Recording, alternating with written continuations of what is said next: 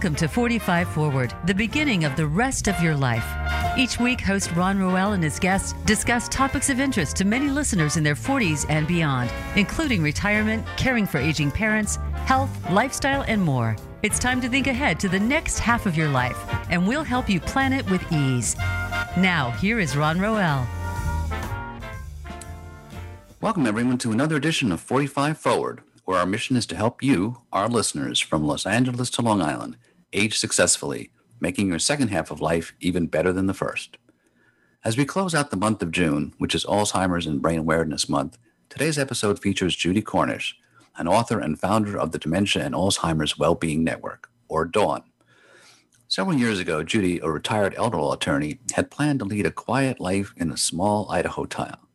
Instead, through a chance encounter with a neighbor, she became deeply involved in the world of dementia care and over the years has created an unusual approach which she calls the Dawn Method. While last week's episode focused on Alzheimer's research, including a newly approved drug treatment that could slow the progress of the disease, this week's conversation with Judy offers a patient centered approach to caring for people with dementia. This approach looks at how people experience the disease, particularly how they respond to the loss of skills such as memory, language, judgment, and perception, and how this response affects their emotions and subsequent behaviors. Now, there's no question that Alzheimer's is a devastating disease, and the Dawn method acknowledges the impact of these losses, but also lifts up the skills that are not lost. Skills like intuitive thinking and mindlessness are automatic mental tools like muscle memory that can extend a person's ability to function. Judy, who has written two books, The Dementia Handbook and, the and Dementia with Dignity, will explain how emphasizing the strengths of these remaining skills can help shape how people react to the difficult circumstances they experience with the disease and enhance the opportunities for companionship.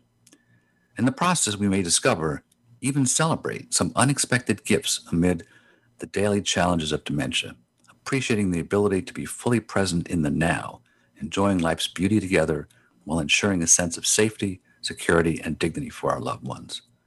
Ultimately, Judy's goal is to see dignified dementia care and aging in place become available for all. So now let's meet Judy Cornish. Welcome to the show. Good morning, Ron. Thank you for inviting me. Glad to have you here. So, Judy, I so in the introduction I mentioned just a little bit about your background, but it's a fascinating story. I really I really enjoyed hearing about it. And since this is 45 forward, you know, I, I want to give people a little bit more uh, about your life and, and how you got into uh, your current career, unanticipated, but you know, sometimes you know uh, you you plan for the, these later years, and sometimes you go into them uh, and things happen by accident or circumstance, but then you take right. advantage of it and realize That's you need right. direction. So, give a little bit more about you know some details about how you uh, ended up with the Dawn method. Well, you, well, Ron, this is something I never talk about. Really, I always just talk about Dawn. But um, you know, looking back, my my career goals, and, and I know this is out of fashion now, but my goal was to be married and raise children, mm-hmm. and garden, and you know, can veg grow vegetables and f- canned fruit and live a quiet, peaceful life raising children in All a small town, in a rural goals. area. Oh yeah. yeah. I mean, and and yet, what really what happened? Um, I hadn't uh, I hadn't gone to university before I married or before I had children, and um, life being what it is, I ended up in my mid thirties leaving my marriage. Oh. And now I, you know, and that was when I went to college. And so it, I was on my 40th birthday, I was graduating with an undergraduate degree mm. in English and a minor in German. Wow. So I had a goal. It, I was a little bit of a late bloomer in, in, the world of careers, but my goal was to teach at a community college and teach literature and English writing hmm. and, and to teach German as, as a language. And so I had it all figured out. Well, of course, you know, life happens. Right. And I wasn't able to um, use the scholarship that I'd been awarded to go to earn an MA TESOL in teaching language, teaching English as a second language. And uh, life being what it was, all of a sudden, uh, I had about three weeks' notice that I was going to lose this this fantastic scholarship. Um, and uh, so I had very quickly look around and see what what kind of a master's program could I get into within two weeks. Wow. and what I found was that uh, there were five options in Portland, Oregon, one of which would have been Lewis and Clark Law School, which is a pretty highly rated law school, a much sought after law school. And so um, I remember I called them on a Thursday morning at about 11:20, and I said, um, "Gee, I have an undergraduate degree in English and German, and this is my my uh, GPA, and and then I took all the graduate school exams, my LSAT score. This was my LSAT score. Would if I apply, would you accept me?" And they said, um, "Have you ever committed a felony?" and I said, Well, what's a felony? and, and, and, she said, Yeah, we'll accept you. And uh, but you have to apply today, and decision will be made at the meeting this afternoon that starts at 3:30. So in the space of a couple of hours, I put together an application, and all of a sudden that evening, five o'clock, got a call, discovered I was about to start law school. So I said, Well, when do classes start? And it was two weeks later. Mm. So, you know, I, yes, I'm an attorney, and um, my law degree was an excellent education. Mm-hmm. And I, I ended up, when I left law school, I clerked at the Oregon uh, tax court uh, because I'd kind of focused on tax law while I was in law school. Mm-hmm. That, um, it, you know, it, it, you just, I, I'd never really intended to study law or to be a lawyer, but I couldn't walk away from this scholarship. Mm-hmm. And in the end, um, I spent a, you know, I stayed at the courts for a couple of years, and uh, then I went to a divorce firm, and then I went to, you know, I was just not happy, and and I went to elder law, mm-hmm. and practiced with a um, with a friend, and it was trying to find something that I could do that satisfied my desire to help the community. Mm-hmm, mm-hmm. Is is what really began my road um, to working with dementia. But you know, it broke my heart to work in the law because when people came to me, when they mm-hmm. arrived and sat down in my office, the problems were terrible. They, you know, they they'd gotten to the point of litigation or divorce or um, you know, being uh, having trouble with the IRS.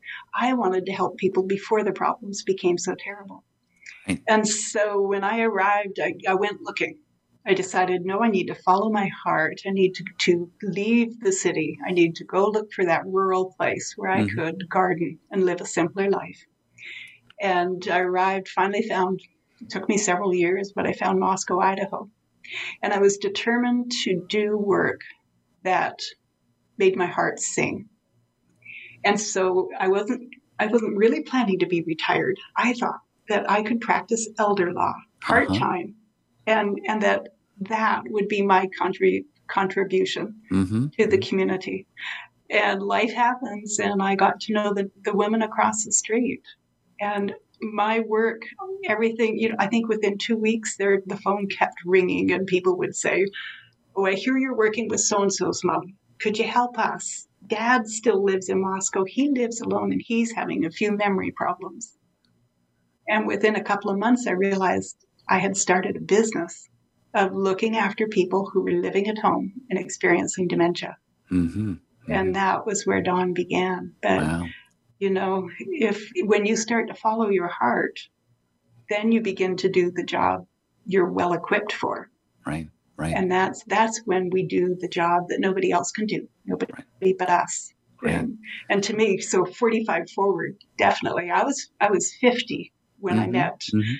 uh, and began working with the first person who was experiencing dementia. Right. See, I was right. The Dawning of Dawn is a great story. Yes. it is. right, right. So listen, why don't we, I, I, know we have only an hour, so why don't we just transition and look at yeah. um, your particular approach, uh, just sort of explain. I, I just, you know, mentioned briefly, it's sort of an experiential model, but tell us a little bit more about what that means in, in terms of, you know, your, your methodology. Well, you know, it, it I, I have taken a very different perspective mm-hmm. which I should. We should expect me to have done that because I'm not trained in medicine. Right. I'm, I'm not a nurse or a doctor. I'm not even a social worker. Mm-hmm. What I'm trained in is language and law. Okay. And so when I began spending time with my neighbors, my new neighbors there in Moscow, Mm-hmm. My my at first I was just afraid I was going to hurt somebody.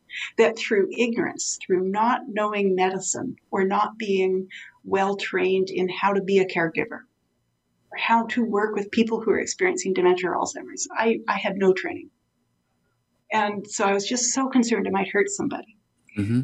But I wanted to help and I wanted to preserve their dignity and mm-hmm. I wanted I wanted them to be able to continue to live good lives, lives filled with companionship and beauty and fun things and activities they liked. I wanted them to be able to live life, even though they had a diagnosis.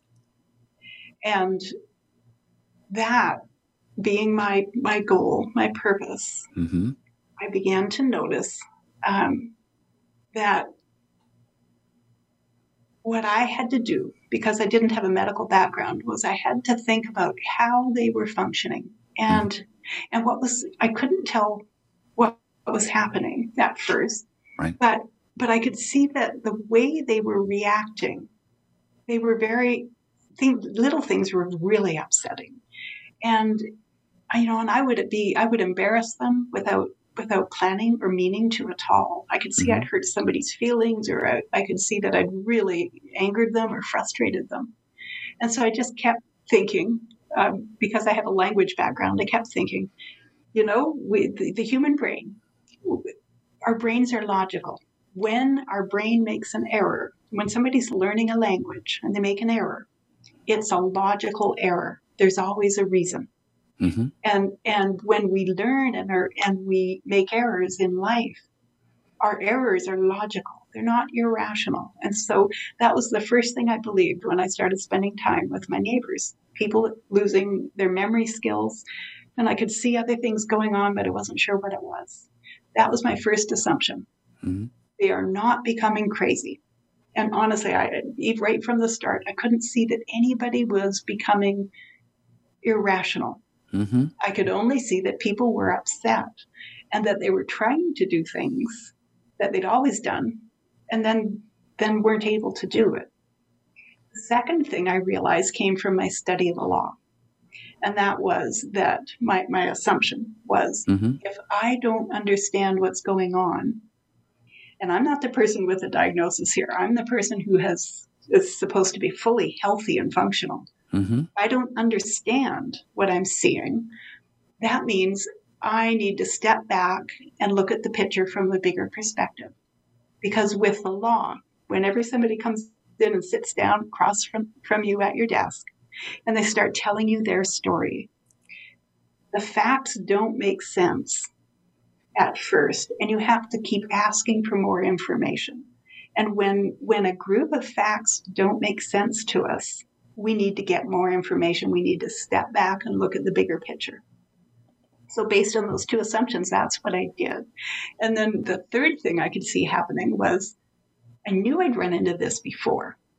I could see that my new friends were really bothered, upset mm-hmm. by not being able to do things. And I knew I'd run in it, into it before, and it finally dawned on me. It took me like five or six months. And I finally realized that when I went from my English degree, study my, my plans to study language, mm-hmm. um, you know, I've studied music, I've studied art, all of these uh, more intuitive um, areas of study. From that, I went to law very abruptly. Mm-hmm. And it was a very rude shock. And what happened was when I arrived in law school, I was no longer able to use my intuitive thinking skills they didn't count. Nobody cared what my opinion was or what my judgment was, what I thought might be the case. Nothing mattered except for rational thinking and facts. And so I found myself suddenly stripped of the ability to use a cognitive tool that I was very comfortable using. And I realized that year with, with my new friends, my new neighbors, that they were suddenly unable to use a cognitive skill that they were very used to using. Mm-hmm. And they felt the same way I did. They were embarrassed and they were frustrated and they were thrown off kilter and and life was suddenly inexplicably harder and it was distressing.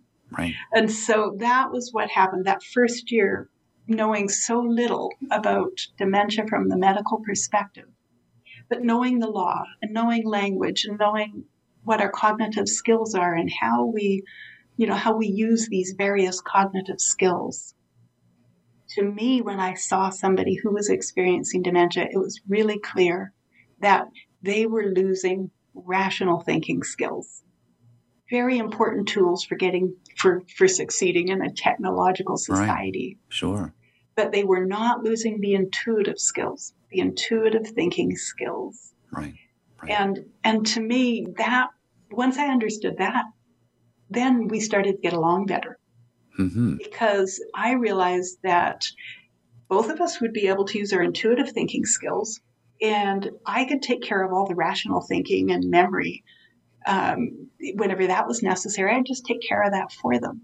Mm-hmm. And then I'd lead them to enjoy living enjoying life using intuitive thinking skills. And of course, now, Judy, explain that a little bit more. Explain what you're talking about when you talk about uh, intuitive um, thinking skills.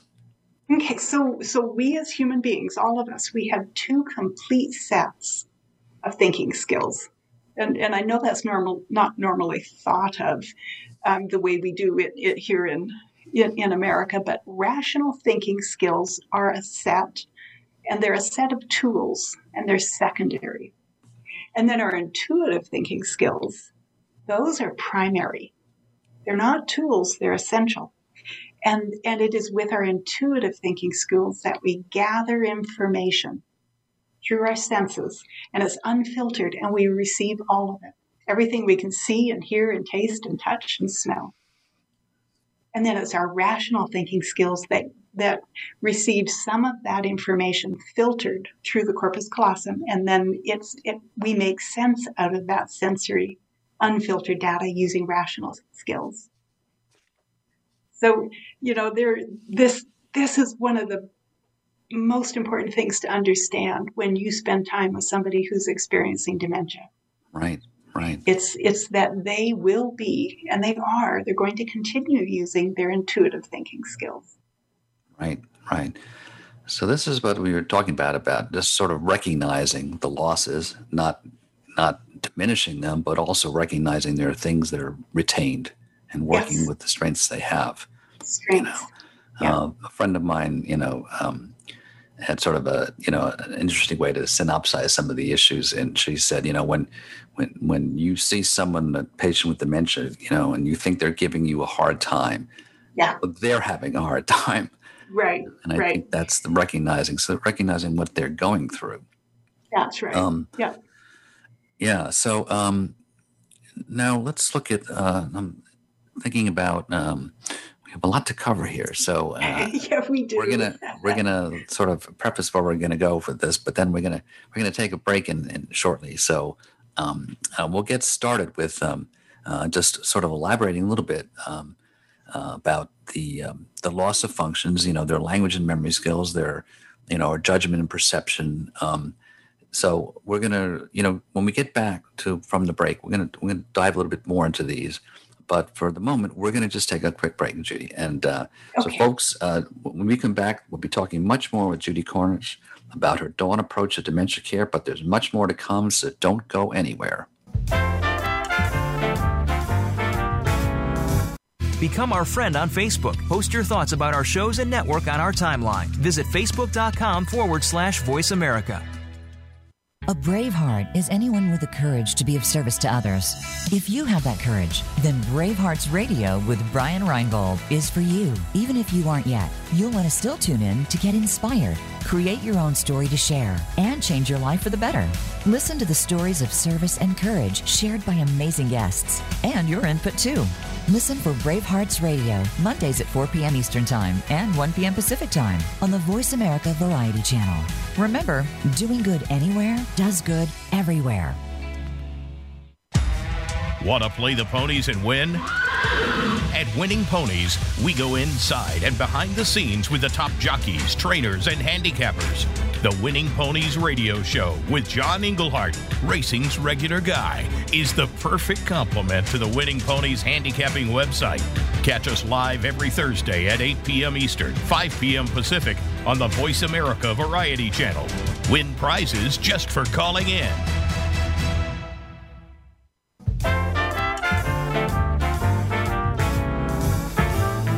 You're listening to 45 Forward. To reach Ron Roel or his guest on the program, please send an email to ron.roel at gmail.com. That's ron.roel at gmail.com. Now back to 45 Forward. Welcome back, folks, to 45 Forward, where we're talking today with Judy Cornish, the author of the Dementia Handbook and Dementia with Dignity.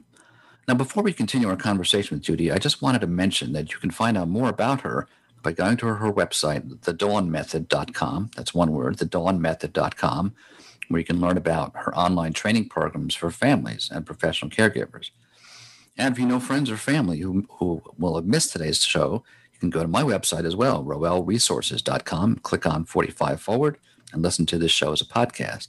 You can also hear last week's show about the Alzheimer's research uh, uh, discussion, including uh, uh, news about the new Alzheimer's drug, aducanumab. Um, so that's also available by going to my website, as well as um, the Voice America site.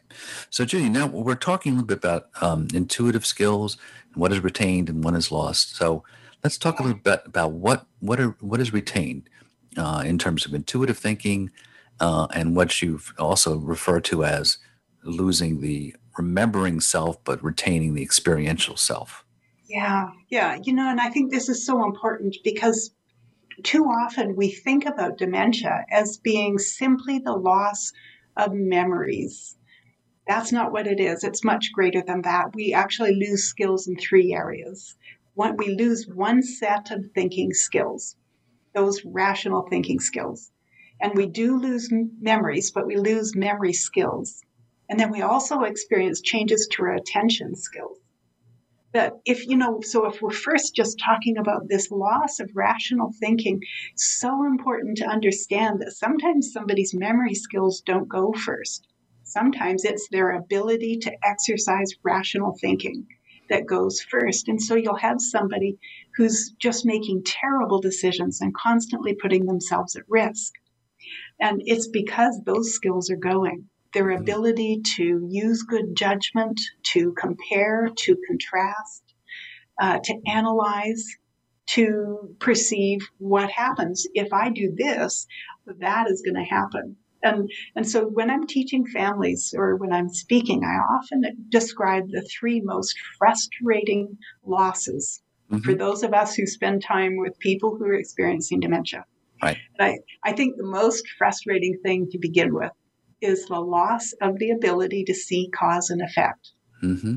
You know, we never think about that because we begin to ex- exercise cause and effect. We have the use of that rational thinking tool from birth. As soon as the infant is born and it cries, and all of a sudden there's mom smiling, meeting every need, that's cause and effect starting to go into the child begins using that skill. Right. But you know, so what it means is when we lose it, we don't even anticipate that anybody could lose that skill. That, you know, the, the best, this actually, this was the way I learned. This is the way it occurred to me the first time. The first time I saw what was happening. I'd gone over to a client's, it was the middle of winter in northern Idaho. Mm-hmm. And blowing snow sideways, the drapes are open. You can see the blizzard outside. We're standing in her living room it's about 70 in the house. And I say to her, Mary, okay, we better go get groceries. You'll need to grab your winter coat because my goodness, it's a cold day out there. And she looked at me and, and she was beginning to lose some of her, her vocabulary and her language skills. And she looked at me and she didn't look angry or anything, but she just said, no. She just refused.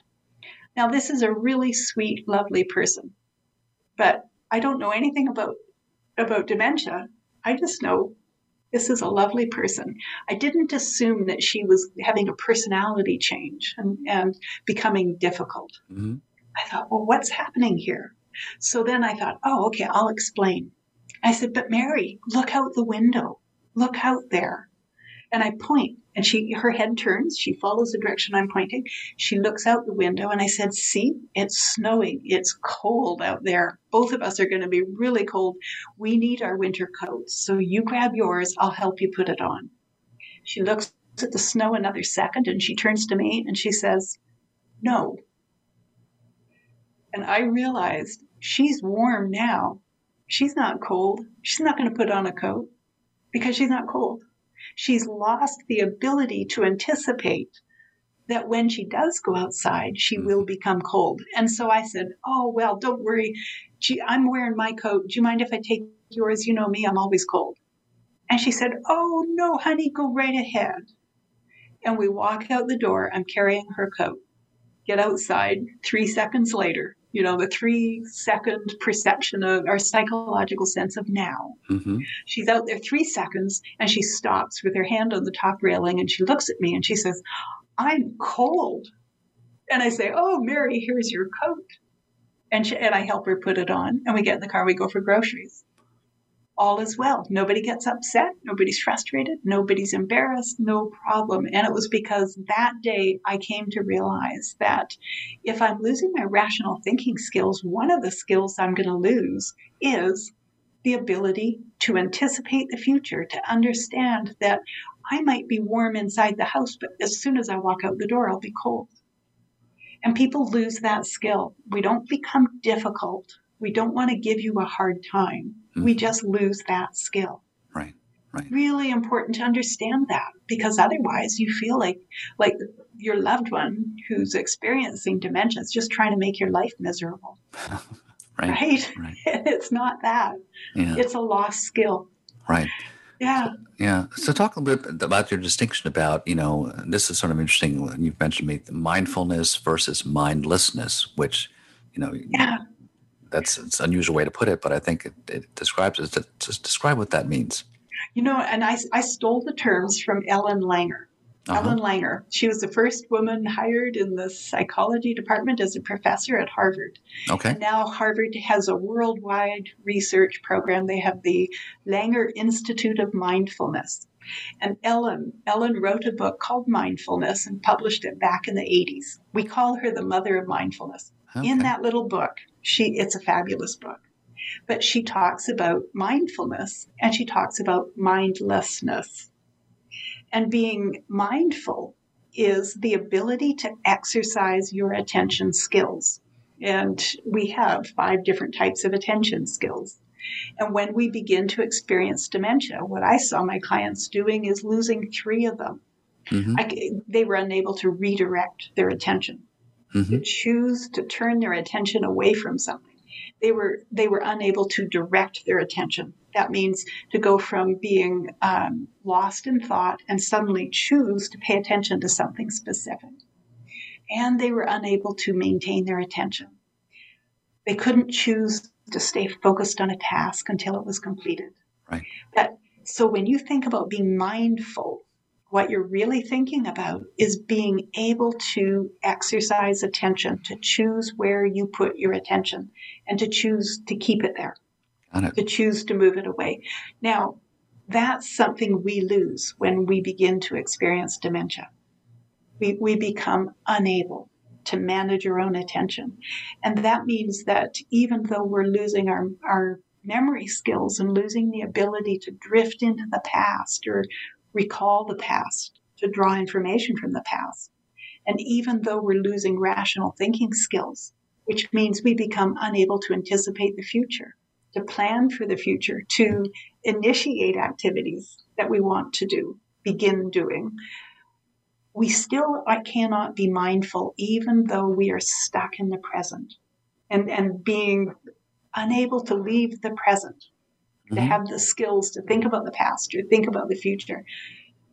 You know, we, we study mindfulness and meditation because we want, those of us who have got all of our cognitive skills, we want to more fully experience the present hmm be more mindful. Your loved one who's experiencing dementia is right there doing it, but they can't choose to leave. Now, if I don't have my memory skills, if I'm losing attention skills, if I'm losing my rational thinking skills, I need to be able to use whatever skills I do still have. I need to be able to make use of my strengths. Right. This is the core of my teaching. That there are two there are two tools. And they're tools with regard to mindfulness and attention that every one of us, human beings, every one of us uses every day. Mm-hmm. Two tools are automatic thinking scripts and muscle memory. Right. All of us use them. You know, if you think about when you wake up in the morning and you open your eyes, you don't have to think about which side of the bed you're sleeping on. You just roll out of bed. Right. Right? Right. That's muscle memory. Uh, you wake up in the middle of the night, go to use the bathroom in your own home. You don't have to consciously think your way all the way from bed to bathroom and back again. Not necessary. You can practically do it in your sleep. Muscle memory when you go to use the washing machine, load the dishwasher, unload the dishwasher, to use all these various um, tools or go through these activities and do tasks in our own homes where we've done it countless times before. We can do it without thinking because we've got automatic thinking scripts and muscle memory that we've built up over the, over the years in our familiar home. Right. Every one of us benefits from it. If you think about it, if we had no automatic thinking scripts and no muscle memory, we'd be exhausted by breakfast time. Right. That's what happens to your individual who's experiencing dementia. In if we move them and put them in a brand new place, Right. Right. we think we're helping. We think, oh, mom will be safer in assisted living. Or dad will do better if I go into the house and clean it up and organize it and put everything in a logical place instead of random the way it's been for the last 50 years since I grew up. And so we go in and we change everything. Or we or we step into our parents' lives and we say, We're gonna make you safer, we're gonna move you someplace else where you've got more services available. But when we do that, we take away the person's ability to use those two skills that they've been benefiting from. And, and if I lose my muscle memory and if I lose my automatic thinking scripts and I have to do every task, I Mm-hmm. have to think about it and I have to um, do it consciously. That's really hard. Mhm. You know, we we benefit daily from not having to think our way through every task. Right. But Right. but when you take somebody who's been functioning at home and you move them, Right. that's then we take away those skills. And that's why you'll see so many people right after a move. You know, you get you think you're helping and, and you help your loved one get moved into assisted living and, and within about six or eight weeks they're not doing very well they're really confused and they're failing and they keep getting lost and and they're upset and they're they're not having good interactions and pretty soon it's time to move them again. And they need to be moved into another uh, memory care unit with more su- support. Now, in, in those circumstances where, you know, for whatever reason you feel they, they have to be, you know, moved out of their home, for, you know, may not be safe for a number of things, are there things you can do to make their environment more familiar to them and help them? Definitely. Oh, Okay. yes. Yeah, I've actually written, I think there's five blogs on my website Okay. giving advice on how to move somebody and to help them succeed. But, you know, one of the first things you can do is if somebody needs to be moved, then take a photograph. It, and as much as you possibly can, you want to recreate the old home in the new place Right. With the doors in the same location in relation to the bed, the couch, the kitchen table. So you take a photograph of, say, um, you know, like the living room. Mhm. Take a picture of, of the the furniture, the the pictures, everything right down to the knickknacks on on a bookshelf. And then when you move into the new place, try to recreate the exact same visual wall of Mhm. objects Mhm. and and if the if the bathroom was on the left side of the bed at home try to set the bed in the new location so that when you get out of bed, you sleep on the same side of the bed and you get out to go to the same direction to the bathroom. Right. Um, you know, if if it's a, an apartment with a hallway and down the hallway there's the dining room and all the services and the nurses station. Mm-hmm. Try to organize the living room so that when a person is sitting in the living room looking at the TV, sitting in the favorite chair, sitting on the couch, that the door that exits from the home is in the same location from the couch or from their favorite chair. Right. Right. You can really help a person, and then that way, those, you know, muscle memory and the automatic thinking scripts are somewhat less. Uh, there's a better chance that they'll be able to build them.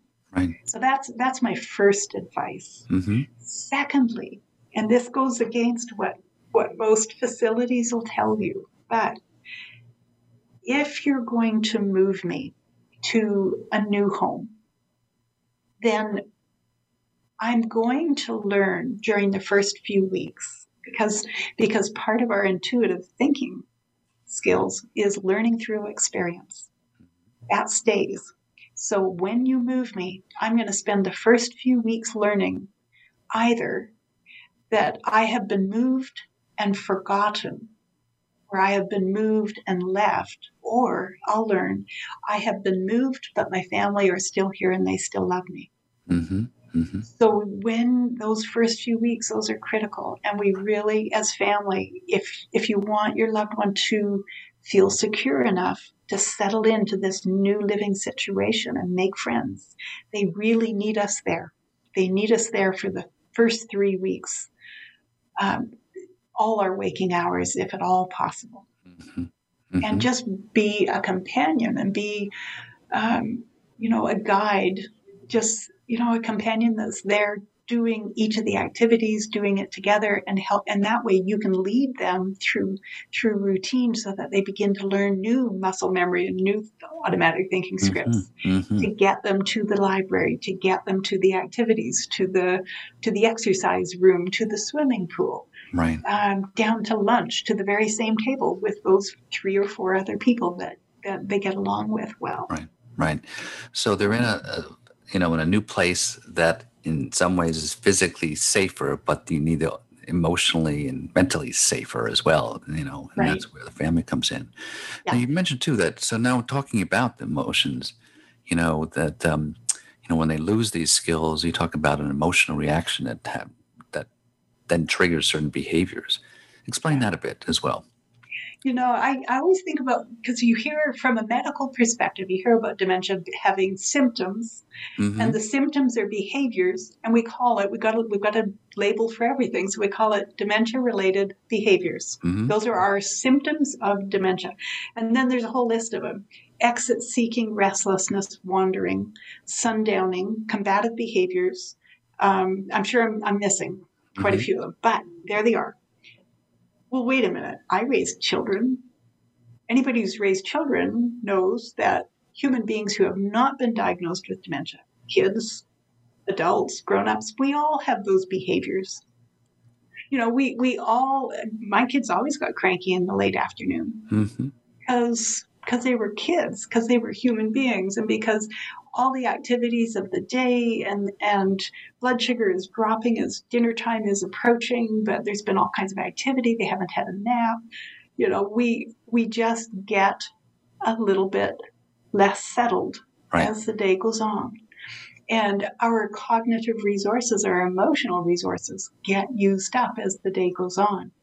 And so, you know, I, when I think of these so called medical symptoms, I think, no, they're not. This is what, this is how humans act out when they are stressed. Mhm.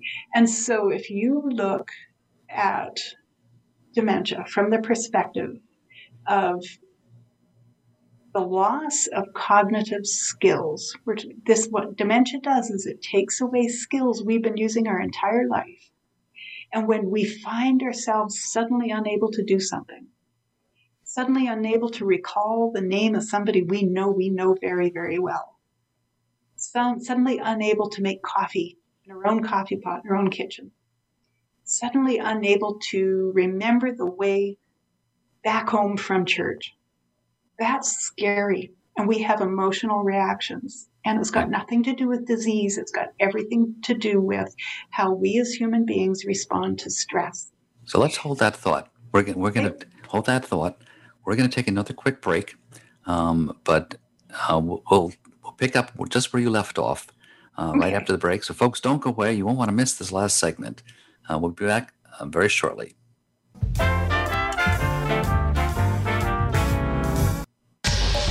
Get the news on our shows and other happenings by following us on Twitter. Find us at VoiceAmericaTRN or twitter.com forward slash VoiceAmericaTRN.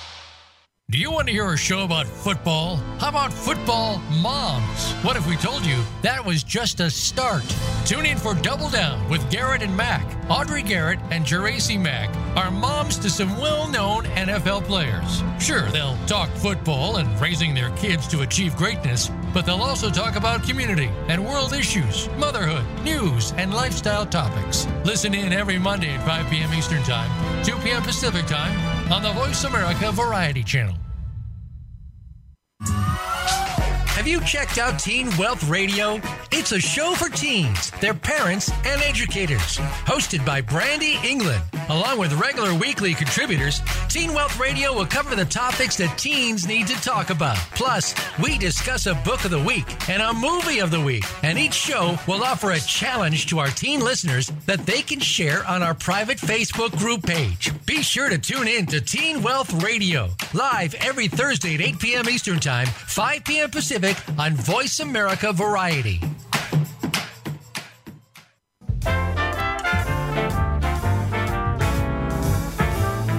You are listening to 45 Forward. To reach Ron Roel or his guest on the program, please send an email to ron.roel at gmail.com.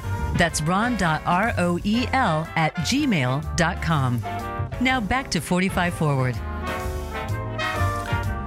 Welcome back, folks. We're in our last segment with Judy Cornish. A fascinating discussion about the experience of dementia. Before the break, we were talking about the emotional components of, um, of the the process of uh, dementia care. So let's continue, Judy, with, with a couple of uh, a couple of aspects of that about how the emotions are affected. You know, so I'm always talking about other famous people that I turn to, like Ellen mm-hmm. Langer, Iain McGilchrist, uh, Daniel Kahneman.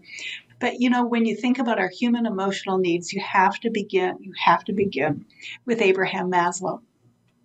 He remember back in the 1940s, and he wrote about the human need hierarchy. And and since then, we've we've thrown out that pyramid. You know, no, it's not possible to completely meet your security needs and then just keep going on until you meet your self actualization needs. It's right. a feedback loop. Right. And so that's what my model is for the Dawn method. It's a flower, and the center of the flower is the most critical emotional need there is when we experience dementia, and that's mood management. Mm-hmm. It's a security need because right. dementia takes away rational thinking skills and memory skills, and that's how human beings manage their own moods. Without it, we we can't. And so mood management is the most critical of all security needs when I'm experiencing dementia.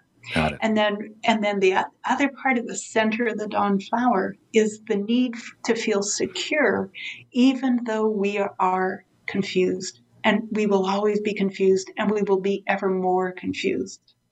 And then, and also the the need to feel secure, even though we become less able to take care of ourselves. We are ever more in need of care, and so security. That's the critical need when mm-hmm. I'm experiencing dementia. I need to learn that it's okay to be confused. And I need to learn that it's okay to need somebody else help to help me. And I really need my companions to manage mood when they're with me because I can't. Mm-hmm. I'm, I am prey to whatever moods they bring to me. And, and so the center of everything we do at Dawn is we try to help families and caregivers understand how to help somebody learn they're safe in those areas. Right. Right. And you know, part of the reason this is so important is because people don't lose those intuitive thinking skills and they continue to pick up. They see, they see your expression, they see your body language, they see your gestures. And that's in, that's nonverbal communication. And Right. even though we lose our rational thinking skills, we lose our vocabulary, we even lose our most primary verbal languages. We, we you know, we'll lose our secondary languages and then go back to the our the language of our childhood. But even that goes. Right. But the thing that never never leaves us, that we use right up until the last breath we draw, with even with dementia, is this ability to read the moods and the feelings of our companions. hmm We're always reading the other our companions' expressions. And so that's why it's so important to manage your mood when you spend time with someone who's experiencing dementia. Right. You can't come into their presence looking worried without causing that person to immediately feel worried. hmm And, Right. and if you if you come into my presence looking guilty, you know that you know maybe maybe maybe your mom is experiencing dementia and you love her dearly and you so wish you could spend more time with her. So when you walk into the room to spend time with her, you're wearing guilt. Well, if you're wearing guilt, she's going to assume the guilt, and you're going to get a reaction. hmm Either she feels guilty, like, oh, what what I do, what I do, or maybe her personality is more, you know, she'll be um, she'll she'll be irritated. What I do now, you know. I- so it depends on our personalities, of course, how we react to other people's emotions. But Right. If we're if we've lost those rational thinking and memory skills, and we still have our intuitive thinking skills, and we're fully present in in the moment, experiencing the present, well, then we are we are definitely reacting to the moods and and what we see in other people's nonverbal communication. Right, right. Yeah, one of, you, one of the things you mentioned just is this whole issue of that feeling of, of safety and security. I think is just so critical, yeah. you know. And, and uh, um, I remember several years ago, I was uh, involved in workshops about you know how to uh, deal with organizations that were in disarray. And uh, Oh yeah, one of the things that they talked about is how do you build a community of trust again? And you know, Yeah. they said, well, how do you define trust? Well, the first component is the feeling of safety, and I think that's so critical. That I think you've said uh, you have to, you know, teach them that you are making you are they are safe with you. Yeah, right. right, right, Yes. right. Yeah, you know, my fr- I have a friend, and and she's a child trauma psych- psychologist. And when I was teaching her and her family the Dawn method, Mhm. she she told at this point she said, "Judy, you should understand. You should know." And she would, you know, she studied it. She said the amygdala, the center part of our brain, at four times a second, it is screaming out, "Am I safe?" hmm from birth until death, that's what the amygdala does. It's saying, Am I safe? Am I safe? And and at the same time, your intuitive thinking skills are gathering raw data. Everything you can see, hear, smell, taste, touch, all that data is coming in. Your rational thinking skills is how you tell the amygdala, how you tell yourself you are safe. hmm So when we begin to experience dementia and we lose rational thinking and we lose our ability to make sense out of all of this raw data that we're receiving, how on earth can we ever feel safe again? We need our companions to understand that, to recognize what we what we are information we are receiving and what we can no longer do. And our companions help us; they do it for us. Mm-hmm. And so that's a big part of what I teach with the Dawn Method is how do you help somebody begin to feel safe, even though they're always going to be confused going forward and even more confused. Right. And and, you know, with my clients, I'd always know my client got it when she'd say, Judy, where are we going? What are we doing? And I'd say, Oh, I thought we'd go for a drive. And then about three seconds later, you know, she's totally forgotten. She's like, Judy, what are we doing? Where are we going? And I'll and you know, and I'll just keep giving the answer. And then the day comes when she says, Judy, where are we going? Oh, it's okay. I know you know. Mm. She has learned it's okay to be confused when she's with me because if she asks me, she knows I'll tell her and I won't get upset. hmm hmm And so she has learned it's okay to be confused, Right.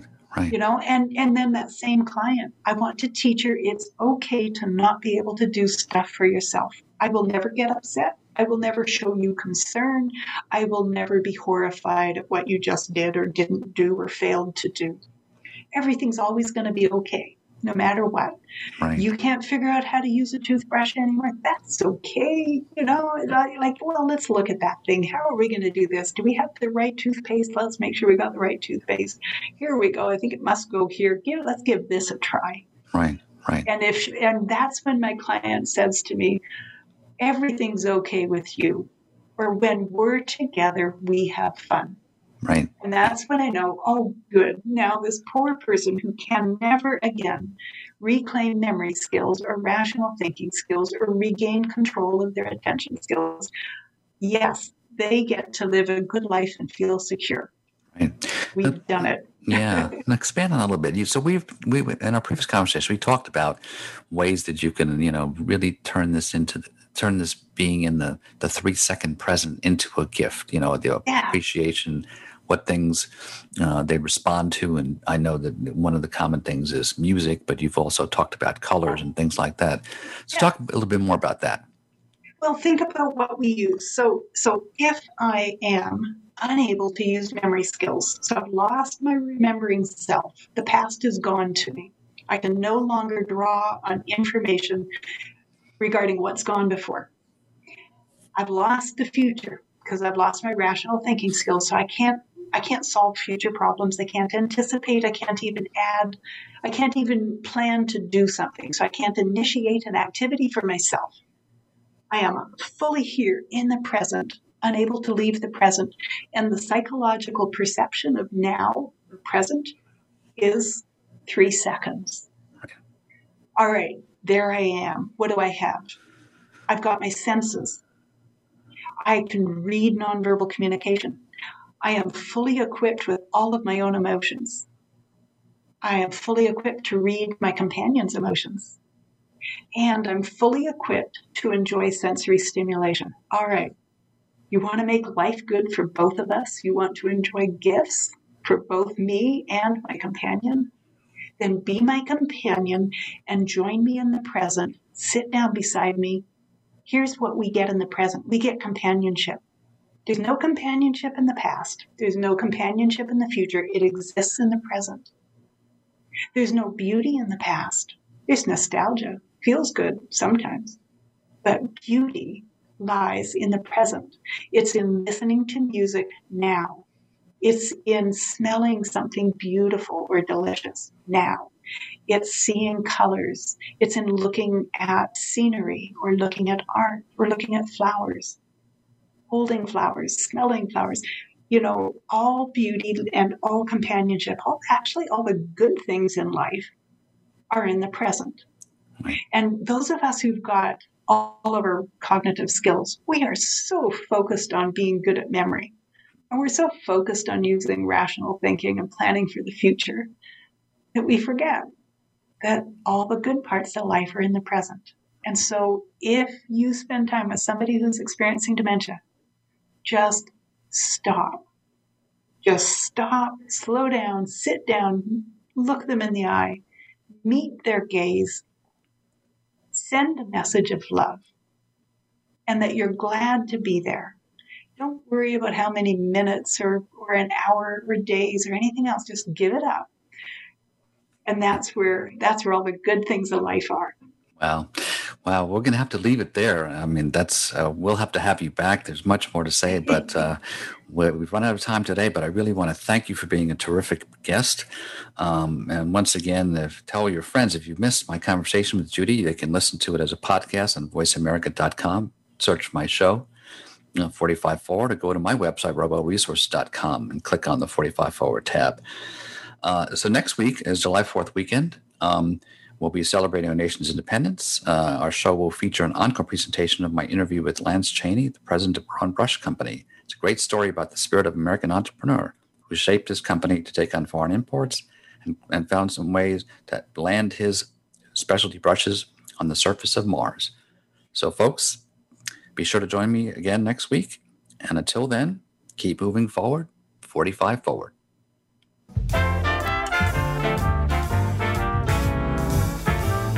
Thank you for tuning in to 45 Forward. Please join your host, Ron Roel, for another great show next Monday at 12 noon Pacific Time and 3 p.m. Eastern Time on the Voice America Variety Channel. We wish you a great week.